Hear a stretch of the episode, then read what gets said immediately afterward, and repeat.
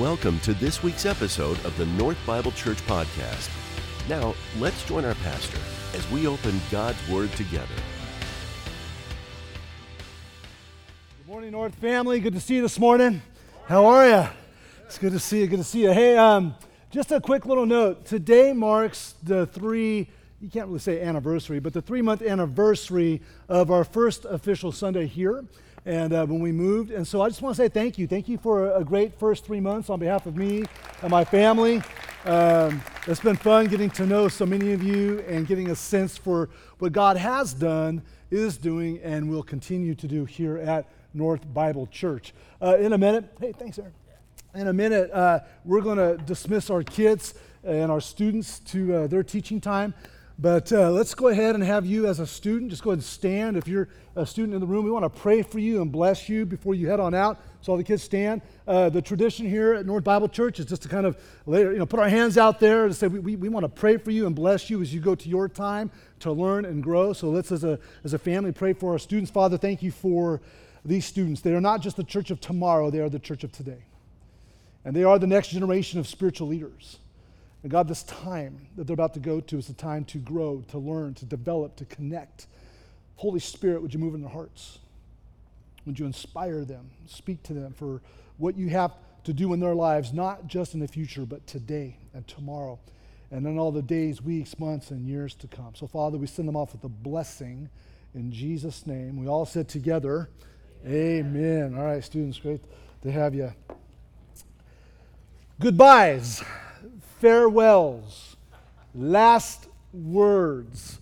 Uh, whether you are leaving a job, leaving a school, uh, moving, or whether it's the inevitable and unwelcomed looming shadow of death, there are going to be many times in our lives when we find ourselves saying goodbye, or maybe see you later, or farewell. The transition from one stage to another. If you were given one last opportunity to share your heart and share your thoughts with the people you loved most and cared about most, what would you say in that moment? Some of you have had those moments where you've been on the receiving end of someone who's gone before you, or maybe you've transitioned out and you've said some words to some people that you may see again, maybe you won't. But if you're given a chance to say farewell, what would you say in that moment? Today we're concluding our summer series through the book of Joshua.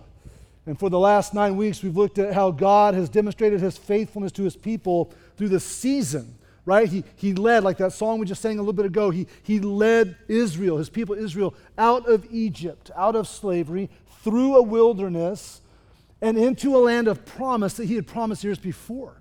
And over and over and over again, he was demonstrating his faithfulness to his people. And now we've come to the last two chapters of Joshua. Uh, we estimate that Joshua was about 70 to 80 years old when he entered the promised land.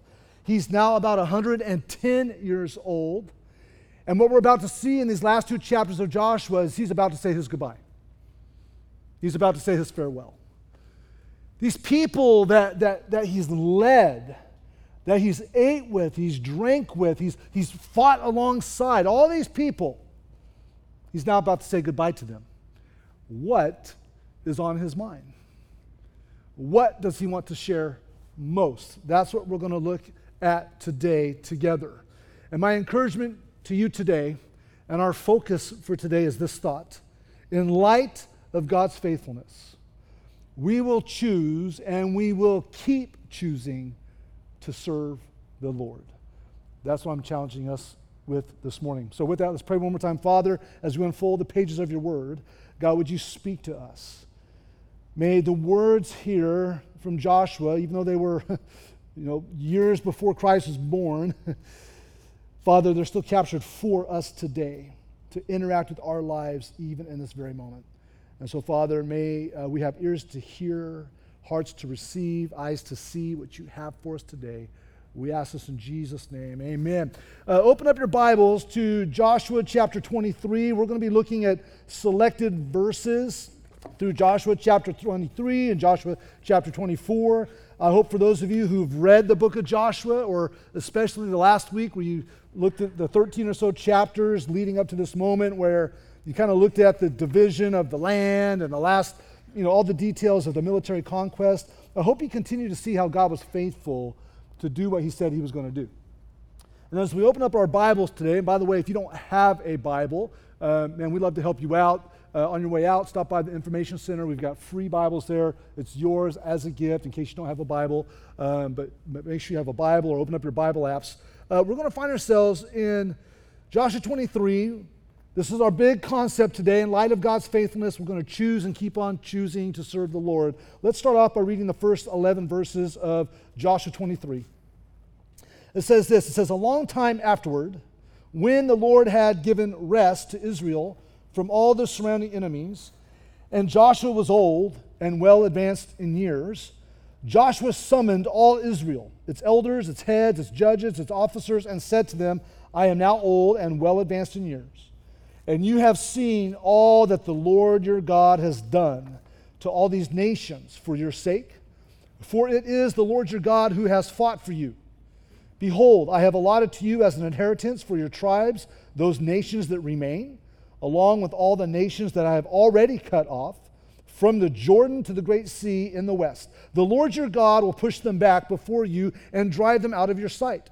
And you shall possess their land, just as the Lord your God promised you. Therefore, be very strong to keep all to do that is written in the book of the law of Moses, turning aside from it neither to the right nor to the left, that you may not mix with these nations remaining among you, or make mention of the names of their gods, or swear by them, or serve them, or bow down to them, but you shall cling to the Lord your God, just as you have done to this day. For the Lord has driven out before you great and strong nations, and as for you, no man has been able to stand before you to this day. One man of you puts to flight a thousand, since it is the Lord your God who fights for you, just as he promised you. Be very careful, therefore, to love the Lord your God. Just some key observations as we look at these last two chapters. First, this Israel is now at rest, meaning that all the battles have been fought, all the wars are done. Now, there are still seven nations residing in the promised land territory. And Israel is still responsible to drive them out and conquer those lands. God has them available to them. We talked about that when we kicked off this series that when you look at the contrast of, of the border of what God promised and the actual land claimed, there's a lot of land that was left unclaimed because Israel didn't follow through. But at this point in time, they're at peace. There's no more battles, there's no more wars, all the kings have been conquered. They're now at rest. And we see Joshua is old and close to death. We see him summon the nation's leaders in his old age and the stage of life he's in. And his goal is to keep pointing people to the Lord. That's his goal. Keep pointing people to the Lord. In fact, 13 times in chapter 23, seven times in just these first 11 verses, you will find the phrase, the Lord your God. The Lord your God, the Lord your God, the Lord your God. Joshua, was on Joshua's heart in his farewell, his, his goodbye, what he wants to unpack to these people that he cares so deeply about is pay attention to the Lord your God. He's keeping Christ and the Lord at the focus. Joshua is pointing the people to the Lord and helping these leaders recall God's faithfulness. Look what God did. Look what God said. He followed through. And if you keep trusting Him, if you keep obeying Him, all that He's promised you will come to fulfillment. That's what's, what's on Joshua's heart and mind. Now, the conquest of Canaan, right here, is such a great historical evidence for the power of work, the, the power of God at work in Israel. There is no way, right? No way that a formerly enslaved people, nomadic in nature, with no military training, no fortresses that they've built or fortified to do what they did to conquer all this land, to conquer all the other outpost type cities and fortresses. It's God's fingerprint on his people, and Joshua is reminding them of God's faithfulness. There is so much value in remembering and reminding yourself of what God has done for you. It's a tremendous exercise to go, I want to remember God's faithfulness. I want to remember what God has done. Now, what we're going to do is going to be something that is a little different. It really shouldn't be that different, but we're just going to take a moment as a community, just a couple minutes here. I've got Wes and I've got Aaron. Uh, they have a couple microphones. They're going to stand. And what I want to do is I just want to open it up for just a couple minutes here. And I want us just to brag on God as a community. This is not about us. This is not about other people. This is saying, this is what God has done. I'm going to invite some of you that feel the courage and just the, the impulse to say, I want to brag on God for about five to 10 seconds. This is what the Lord has done. All right, so I'm looking for five to ten second testimonies of this is what God has done. So if you have one, just stand up where you're at and we're going to get to you. All right, so who is first? We're just going to brag on God for a second here as a community. Who's first? Thank you. God is faithful, amen? Now say it like you mean it. God is faithful, amen? Amen. God is so good. It's so important to remind ourselves of how God has shown up. It's so valuable to remember God's faithfulness as we try to walk with Him day after day. And that's what Joshua's trying to do. He keeps pointing the people to the Lord. Remember what He's done. Remember what He said. Remember how He's shown up. Remember, remember Jericho. Remember I. Remember all those kingdoms that were defeated. Remember, you know, all the provisions of God. He keeps pointing the people to the Lord. He also is calling them out and challenging them. He, he's touching on their compromises in particular. He's like, look, uh, there are still people in this land that God said don't need to be here, and their influence and their presence is going to have an effect on you. And of course, if you study the history of Israel, it does. It has long lasting uh, impact on the people. But he's saying, don't compromise. Don't compromise with the beliefs and the, and the, the culture around you. You know, not much has changed. We still let worldly and culturally um, natured influences and compromises into our life. And what it does is it robs us of all that God has for us. God wants us to walk in victory, He wants us to walk in power. Uh, life is full of hardship, it's full of trials, and God has given us the ability to get through it, as we just heard some of the testimonies. But when we let those compromises in, it'll rob us of what God has. Also, we tend to drift back to this thinking that we have to fight all of our battles on our own. All the anxiety, all the depression, all the discouragement, all the grief, every, every curveball that life throws our way, sometimes we go back to like, I have to fight this on my own. But for those of you who are in Christ, we have to keep coming back to know God fights for you. And that's what Joshua was saying. Remember that God fights for you. You can trust him. He is faithful. And so that's what we see. So we go back. You know, we walk this life going back to some of the words that God gave Joshua in chapter 1, verse 9, that we saw nine weeks ago. He says, Have I not commanded you? Be strong, be courageous, do not be frightened, do not be dismayed, for the Lord your God is with you wherever you go. If you are a follower of Christ today, I want you to know that the Lord is with you.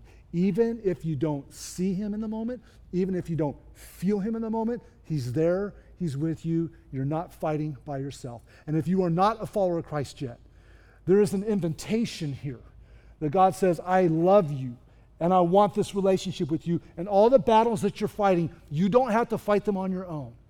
Come into a relationship with me and see what I can do. Like you've tried doing this on your own.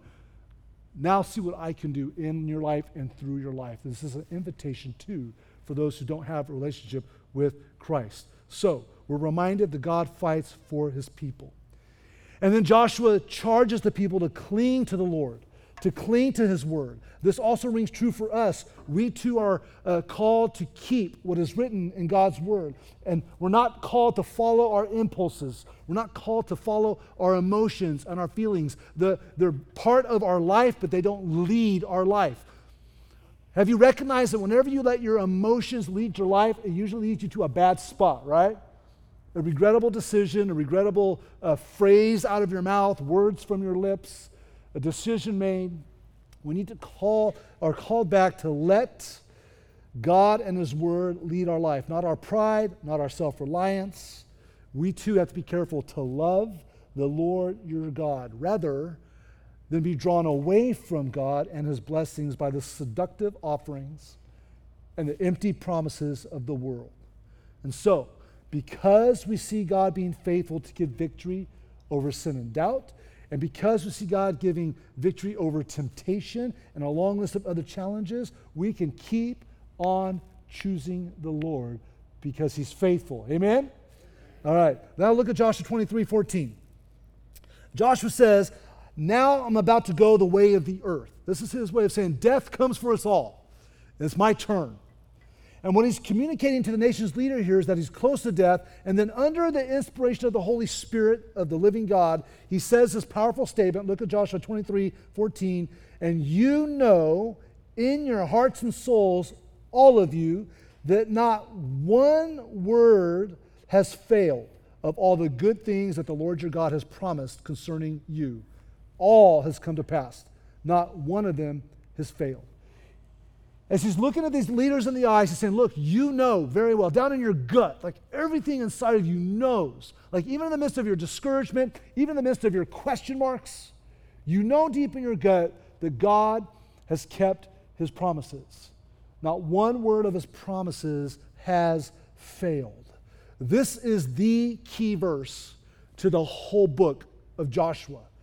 It's a proclamation of God's faithfulness, that God will do what he says he's going to do.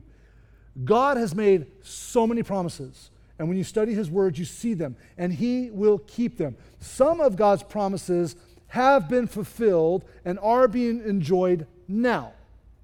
Some of his promises have not yet been fulfilled, but will be and will be enjoyed in the future. So, for example, God said to Abraham that he would have many descendants and be the father of nations. He was.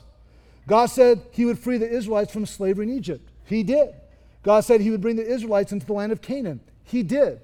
God said that he would bring a Savior through the Hebrew people, through Abraham's seed. He did. God said that He would give forgiveness and eternal life to those who believe and trust in Christ. He does. God says He would give power through the Holy Spirit to those who've trusted in Christ. He does that. God said He would provide for our needs as we trust Him. He does. The problem is we sometimes get a misunderstanding between needs and wants, right? God said He gives rest, He gives peace, joy, comfort, and strength to those who are in Christ. He does that. God says He'll give wisdom to anyone who asks Him. He does. God said He'd finish the work that He started in us. He will do that. Jesus said He's going to return. He will. The Lord promises His believing children a future eternity free of pain, of sin, of death forever, to enjoy God and in, in His presence forever. He's going to fulfill that promise. God keeps His word, and in our guts, we know we know that God is faithful. We can stand on the words that the Lord gave us in Hebrews 10:23, let us hold fast to the confession of our hope without wavering. For he who promised is what's the next word? Faithful. We can stand fast. We can be anchored to the character and to the nature of God because he is faithful. And because of that, we can choose to serve the Lord and keep choosing to serve the Lord with our lives because he is faithful. Now, as we look at the last chapter of Joshua, we go into Joshua 24. What we see next is now Joshua invites even more leaders to basically a field trip. And they go again back to this place called Shechem. Now, we talked about this a few weeks ago. When you go to Shechem today, even, it's this valley in Shechem it's flanked by two big mountains, Mount Gerizim and Mount Ebal. It makes a natural amphitheater. Some of you that were here three weeks ago or so remember this conversation. And now Joshua addresses even more people. What does he say? Well, he leads them to a moment of worship, and then he gives them more instructions. It says that they've presented themselves before the Lord, and now we see Joshua act not only as a leader, but as a prophet. We don't typically think of Joshua, this, this great leader, this military strategist, as a prophet of God, one who speaks on behalf of the Lord, but we see that here in Joshua 24. Look at verses 1 through 5 in Joshua 24. It says Joshua gathered all the tribes of Israel to Shechem and summoned the elders, the heads, the judges, and the officers of Israel, and they presented themselves before God. And Joshua said to the people, and here we go, Thus says the Lord, the God of Israel. So now he's speaking on behalf of the Father. Long ago, your fathers lived beyond the Euphrates, Terah, the father of Abraham and Nahor, and they served other gods. Then I took your father Abraham from beyond the river and led him through all the land of Canaan and made his offspring many. I gave him Isaac, and to Isaac I gave Jacob and Esau. And I gave Esau the hill country of Seir to possess, but Jacob and his children went down to Egypt. And I sent Moses and Aaron, and I plagued Egypt with what I did in the midst of it, and afterwards I brought you out. And then he continues on and really in this divine history lesson. But Joshua is getting this download from God and speaking with direct authority from the Lord, and the topic is the roots of their people and the power of God's grace. He's basically saying when your ancestors lived beyond the Euphrates River, far away, Abraham and Terah, they were once worshippers of false pagan gods. They served other gods. But God, in His grace, by His undoing, selected Abraham. We don't believe Abraham was doing anything that caused God to pick him. God just picked him and was selected to be the father of the Hebrew people. What I love about this is Joshua was reminding them of their past, not because they had some big spiritual legacy to live up to, not because they had generations of, of followers of the Lord, that you know, the, the weight of continuing that pressure was on them. It was the opposite. He was saying, Look how far you've come. I took your ancestors who were across the Euphrates River, that were serving pagan gods. I plucked a man out. I called him my own. I made unique promises to him, different than any other human in history. I created a nation and a people out of him that would uniquely glorify myself. You're his offspring, you're his ancestors. Look how far I've brought you. And as I read that, I'm going to tell you what, it personally was encouraging because I look at my story and I go, I wasn't raised in a home of faith. I didn't, I didn't grow up going to church, reading the Bible, and a godly legacy given to me. I was a teenager when I started hearing about God's love. I was a teenager when I started hearing about the, you know, the Bible and grace and, and salvation through Christ. And God bent my heart. I feel like God plucked me out and called me and made me His. And so some of you have been raised in a Christ centered family. Some of you have mom and dads that love Jesus, and although they're far from perfect, man, they have tried to do their best to, to point you to the Lord, just like we see Joshua pointing people to the Lord. You know what? If that's your story, you need to praise God that you were raised in that home. Thank God that you were given moms and dads that, although imperfect, they loved Christ and did their best with what they had to try to point you to the Lord. Thank God for that. But some of you who have not been raised in a godly home also be encouraged because just like Abraham and just like so many of us in this room, we were plucked away from a context and made his. And now God is trying to uniquely glorify himself through you in your life, in your family, in your offspring. It is tremendous joy for Rika and I, then we look at our three kids going, they have something that we didn't have growing up.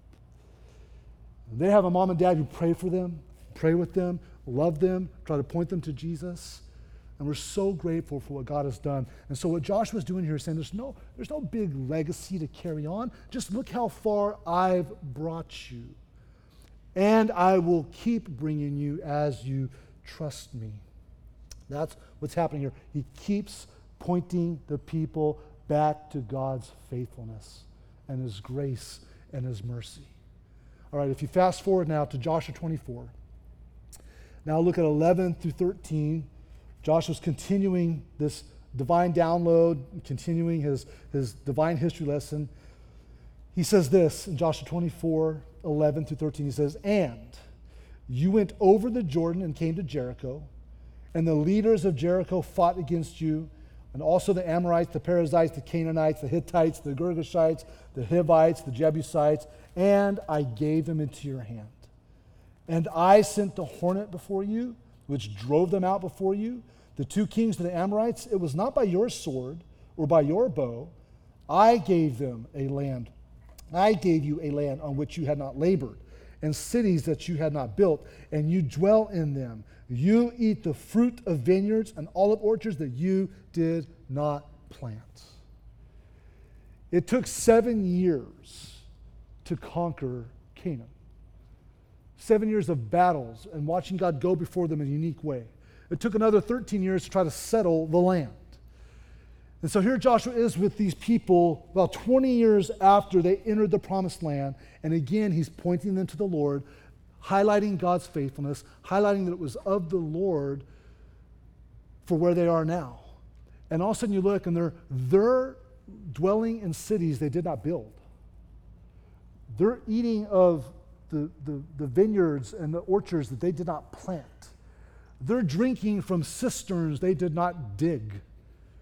And all of that was because God chose for that to happen. He said, This is the land I promised you generations ago, and now I am removing the wicked cultures out of them, and you were going to eat of this land. You didn't do it. It's all because of me.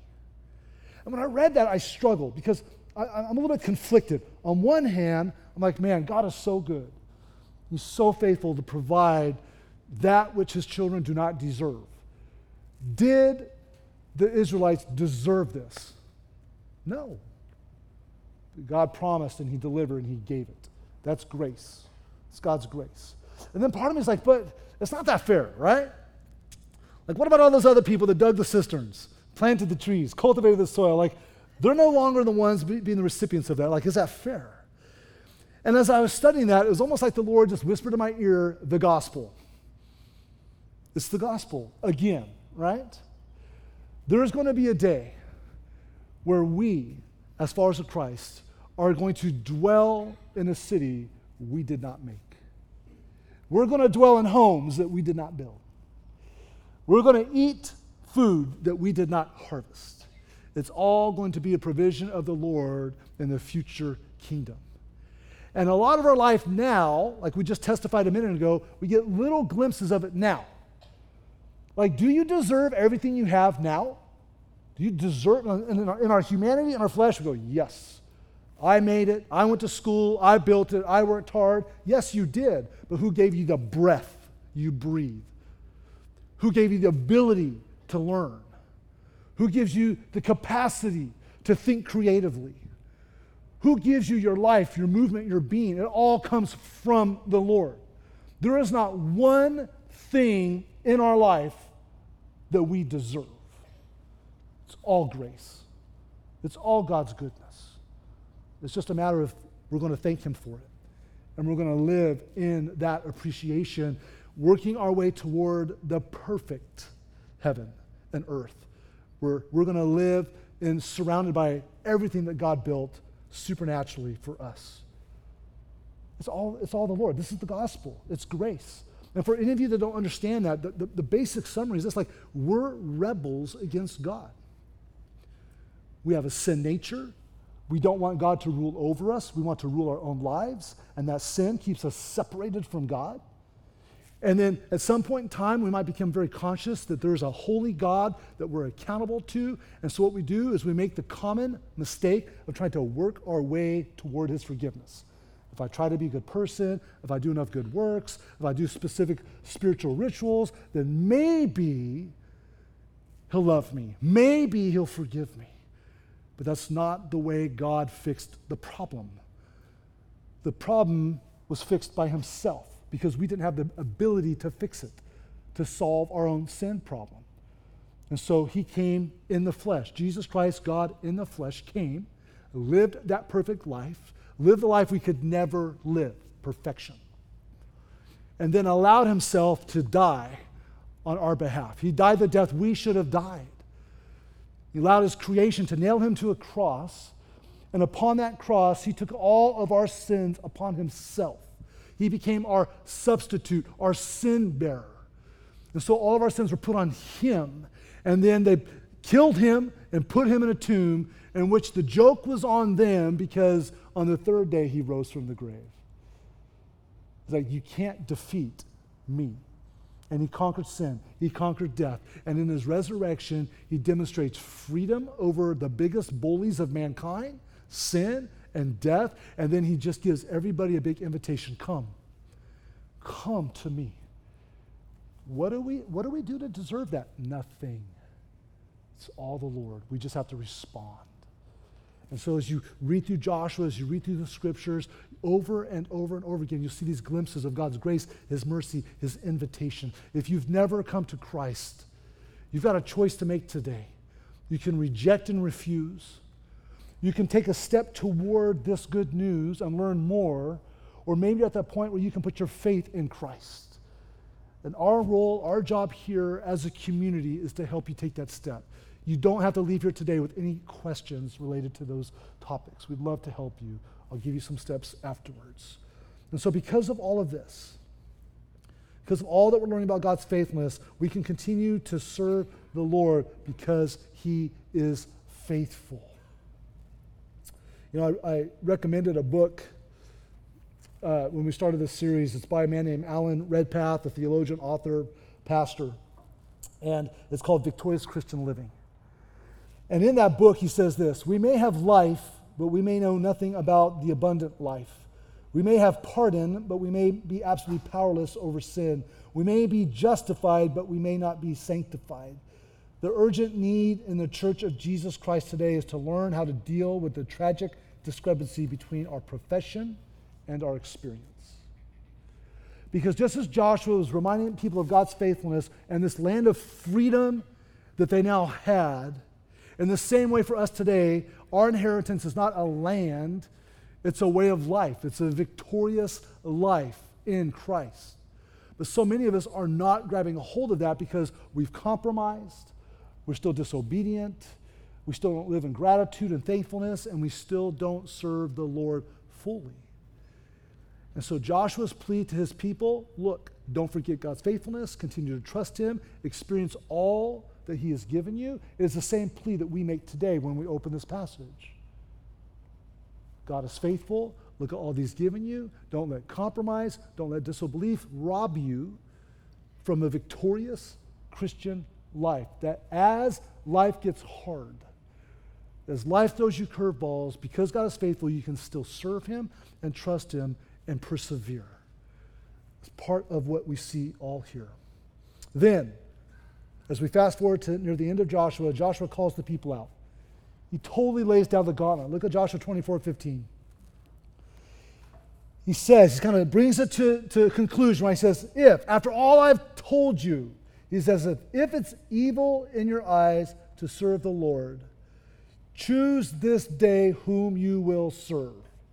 Whether the gods your father served in the region beyond the river, of the gods of the Amorites in whose land you dwell, but as for me and my house, we will serve the Lord. He's saying to them, decide. Do not be on the fence. No middle ground. No neutral zone. No hybrid faith. There's no customizable belief. There's no coexist. You got to either serve the one true God or someone or something else. What's fascinated me as I studied this is he continued here, especially at the end of uh, Joshua 24. He's saying, if you want to serve the God of your forefathers back in Ur, back in Egypt, or the Canaanites, I'm going, wait a second, it's been hundreds of years since this was part of their history. And so in Ur, some of their ancestors served the Babylonian gods. And then when they got, came into Egypt, some of them started serving the Egyptian gods. And then as they're in the land of Canaan, some of the Canaanite gods are appealing to them. And he's saying, You've got to set those aside. I'm like, Who's still hanging on to the Babylonian gods from like great great grandpappy, you know? Who's hanging on to like the Egyptian gods from grandpa and grandma? Have they not seen enough to abandon whatever has been handed down? Like, do some of them still have carved idols? that were given to them by their grandparents have been in their families in generations, and they, they just couldn't get rid of them, and so they've just kind of hung on to them just in case maybe they work somehow. And God's saying to Joshua, get rid of them all. Leave it all behind. When's the last time you threw away unsubscribed, distance yourself from something that you're hanging on to that you know is robbing you of all that God has. It's diluting your ability to experience the power of God in your life. That's keeping you from being able to say this very thing. As for me and my house, we will serve the Lord. I love the grammar mechanism that you find in this passage. A lot of you are familiar with this verse. Choose them today whom you will serve. But as for me and my house, we will serve the Lord. That word choose in the Hebrew is a word of constant action. It involves the past, the present, and the future. So if you want to be really specific to what this verse says, it's more like this I have chosen and will keep choosing to serve the Lord, no matter what comes. So it's not just like I chose, now I have to like hold on to it. It's like, no, I have chosen to serve the Lord, follow the Lord, and I'm going to keep choosing no matter what happens. No matter what diagnosis, what sickness, what discouragements, what hardships come into my life, I'm going to keep on choosing the Lord. That's what that verse means. And then Joshua says, Look, as for me and my house, we're going to serve the Lord. That should be the heart cry of every follower of Christ. As for me and my house, we will serve the Lord. You can't make your kids serve Jesus. You can't make them believe. All you can do is try your best to point them to Jesus and to create an environment where they grow up hearing you pray, hearing the scriptures, being in the community of fellow believers. And hopefully, your influence, hopefully, what you've shaped and built will help them take that step of faith. But it's still your responsibility in your home for who you serve. Who will you serve? Because the reality is, all of us are serving somebody. All of us are serving something. If you don't know, like if you honestly rack your brain going, okay, if I were to assess my life and think about, well, who am I serving? Who am I truly serving? What am I truly serving? And you don't know, let me give you some questions to think about. Who or what do you think about most? Whatever you think about most, you're probably serving. Who or what do you talk about most? If that's what comes out of your mouth most, that's probably who or what you're serving. What do you celebrate most? Do you celebrate your kids saying, I talked to Jesus today? Or celebrate the field goal or the goal, the soccer goal, right? Like, what do you celebrate most? Pay attention to where you invest most of your time. Pay attention to where you invest your resources. Follow the money. If you really don't know who or what you serve, just follow your money. Because that'll tell you what you serve more than anything. And so we have to be attentive to who or what we serve. Jesus said, Whoever is not with me is against me, and whoever does not gather with me scatters. So Jesus lays down the same invitation to follow him or not, the clarity that he brings. So, will you choose to serve the Lord? Or, if you want to be honest with yourself, will you just serve yourself, your impulses, your desire to control, your pleasures, your self reliance? Or will you choose to serve the ever changing culture and its beliefs and practices? Isn't it fascinating that people will claim to a belief now that didn't even exist 10 years ago? Guess what? Some of the beliefs now won't exist in 10 years from now. Are you going to serve the culture, the ever changing beliefs, the ever changing patterns of behavior? Or will you even choose to serve a false God? A God of your own making, a God of your own design, a God of your own imagination. One of the most dangerous theological phrases that can come out of our mouth is, well, I think God is like this. No, no, let's just look at the Bible and say, this is what God says he's like. We don't, we don't take God like a piece of clay and mold him into someone that we think he should be. We have to accept him for as he is. And we know that. Because if you're a parent, you have the same type of expectation. Like if you say to your kids, these are the rules in our house, if they were to say, like, well, I believe they're more like this. Yeah, exactly. You're laughing because it wouldn't go over very well, right? Hey, look, you can take the car out, but bring it back by 10. 11:30 rolls around. What are you doing? Well, I know this is what you said, but I believe you're very gracious, and so I thought I'd just bring it back at 11:30. We do the same thing with God, right? God says this. We go like, well, maybe he means this. And we test his patience. I love this passage. I love the implications. But as we read, we have to understand what God says. Now, if you keep reading, what you basically see is that the people affirm, we're going to follow the Lord. Josh doubles down. He goes, hey, you can't take this lightly. I'm going to push on your superficial belief. He basically says, no, no, you can't serve him. It's like, what? Yes, we can, right? He just makes sure, he makes sure it's an authentic declaration of followership. And there's a beautiful verse in Joshua 24, 31. It says, Israel served the Lord all the days of Joshua and all the days of the elders who outlived Joshua and had known all the work that the Lord had done for Israel. The people there that day were faithful to the declaration, As for me and my house, we will serve the Lord. What will we do? Uh, what a thought provoking, convicting, motivating section of Scripture. What a great book of the Bible. Like so many others, just showcasing God's faithfulness. But when it's all said and done, the bottom line, the bottom line emphasis is God's faithfulness and what we're going to do in light of God's faithfulness. Sometimes we get caught up in like, what do I need to do for God? Which is not a bad thought. But it's better to start with, what has God done for me? And let that cultivate faithfulness from your life.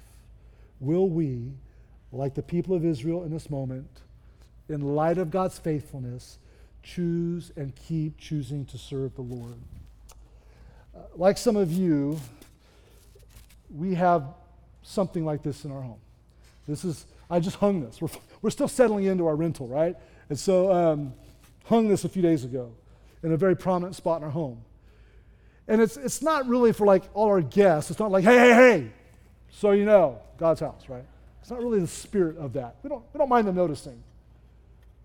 But it's there for me, my wife, my kids, that when we walk by this, we're reminded, as for me and my house, we have chose and we're going to keep choosing to serve the Lord. Amen. And so if you have one of these, I hope that today is refreshed. Like maybe you got this on a wall somewhere, multiple walls. I hope it's refreshed the significance of it for you. If you don't have one, might not be a bad time to go get one. a lot of options out there to maybe place somewhere in your home as a reminder that in light of God's faithfulness, you can choose and keep choosing to serve the Lord. All right, I got a few reflection questions for you to think about as we get ready to close out here. Just some questions to kind of dig deeper from our time. First is this What has the Holy Spirit of God impressed most on your heart during this time? That's what I love about the Lord. You could have hundreds of people in a room, and everyone is going to probably have the Holy Spirit point out something different in their life. So, what did the Holy Spirit point out to you? That's an important part to identify the clarity. I think this is what God impressed in my heart. Here's the hard part what are you going to do about it? Is it just like, oh, mental note? Or are you going to take an action step in light of what God impressed on you? Let me push on that even more. Let's say God gives you an action step. Here's a question What do you lose if you don't take that step? Like, what are you going to miss out on? What are you going to lose if you don't act upon what God's impressed on your heart? And just like that, what are you going to gain if you do act on it? If you do step into that act of obedience, what does God have waiting for you? I also want to invite you right now for a specific response. We don't always do this, but today I'm doing it. All of you should have got a card when you walked in. Can you pull it out now, please? You might have a pin on you. There might be some pins in the little back pouches of the chairs around you. I am asking, inviting everybody today to fill out this card. There's something very significant about being intentional about what you believe and what you're going to do because of what you believe.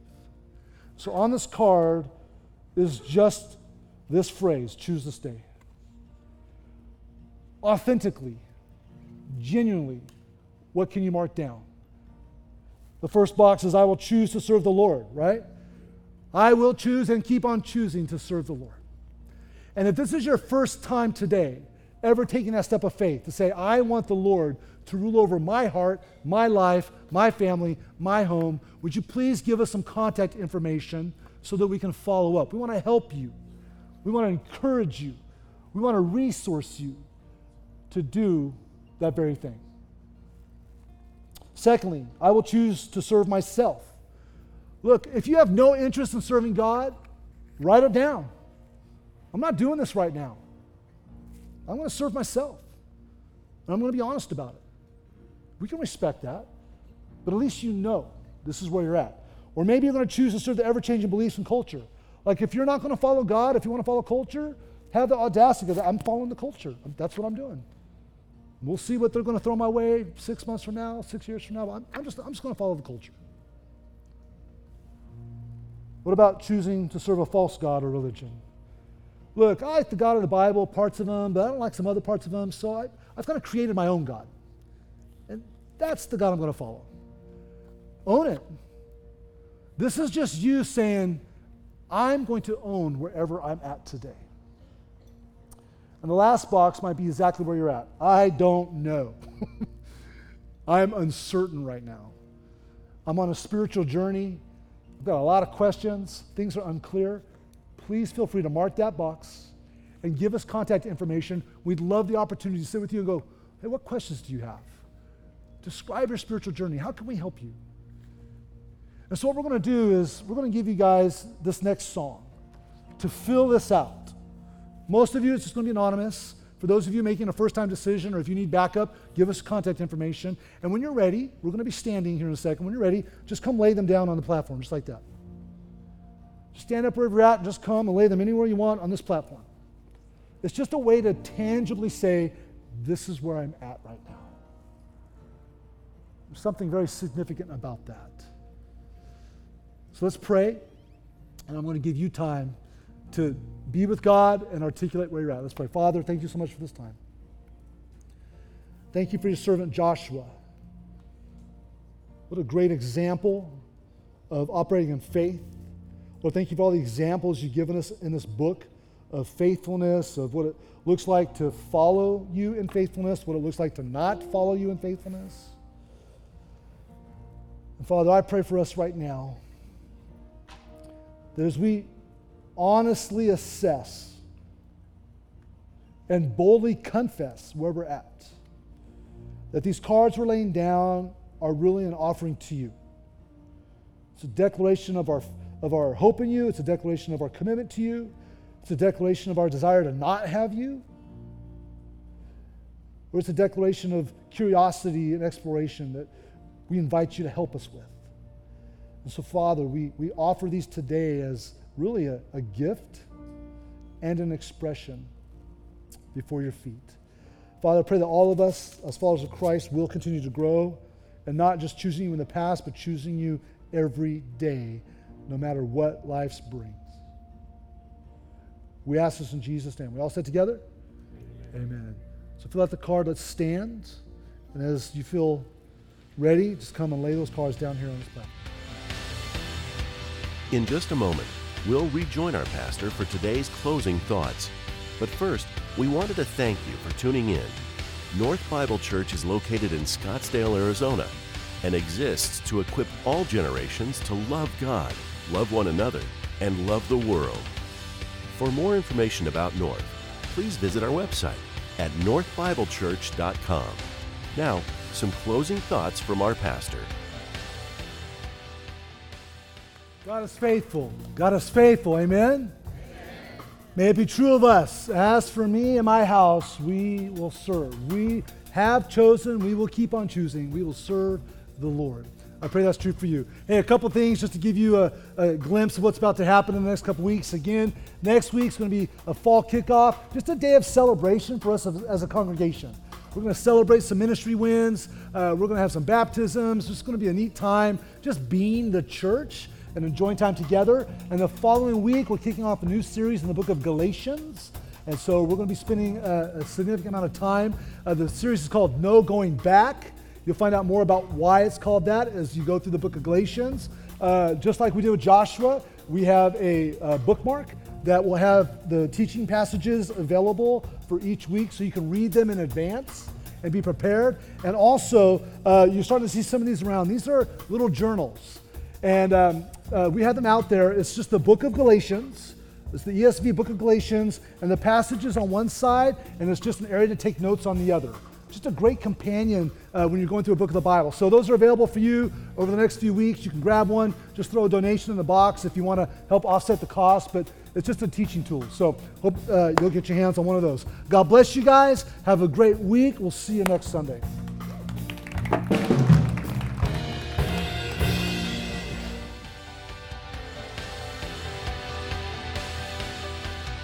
Thank you for joining us for this week's message. North Bible Church is located in Scottsdale, Arizona, and exists to equip all generations to love God, love one another, and love the world. For more information about North, please visit our website at northbiblechurch.com.